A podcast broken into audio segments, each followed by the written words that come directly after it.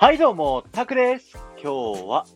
東京ディズニーシーポートディスカバリーの夜のですね、アクアトピアの入り口からもう少し奥のですね、こちらの光を放ってる場所に行ってみてください。えー、こちらですね、東京ディズニーシーだったり、東京ディズニーランドでもね、結構遠くからでも見れるぐらい光の柱がね、ドーンって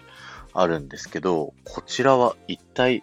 何なんでしょうかという話を今日はしたいと思います。え、これはですね、あの、夜間誘導灯って言って、えー、ストームライダーというね、アトラクションが昔にはね、このポートディスカバリーにあって、それはね、嵐を消滅させてくれる飛行機の乗り物だったんですよね。で、ストームライダーが、えー、嵐を消滅しにた、まあ、遠くに飛び立った時に、この夜の夜間誘導灯を見て、このポートディスカバリーに帰ってきていたというですね、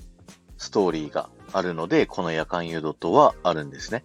で、今はね、ストームライダーは、ファインディングにもニモフレンズのシーライダーというね、アトラクションに変わってしまったんですけど、ただ、このポートディスカバリーのストーリー上は、まだストームライダーはなくなったわけではなくて、相変わらず、あのね、嵐を、あの、消滅させに、いろいろ頑張っているっていうストーリーが残っているので、えー、こちらの夜間誘導灯はですね、未だに夜になるとつくというような、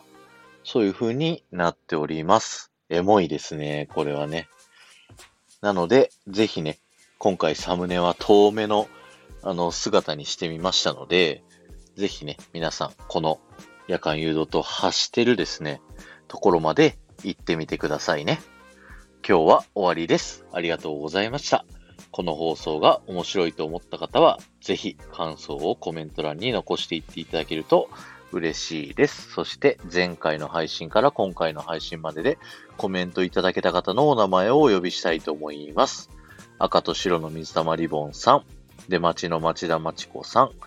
えー、北島妙子さん、あさみんさん、ゆうまさん、がんもさん、ありがとうございました。えー、夜間誘導灯ということでね、こちらは、あの、ポートディスカバリーの東大的なね、役割をしておりまして、明日はそんな東大についての話でこのポートディスカバリーウィークを締めたいと思います。ではまた。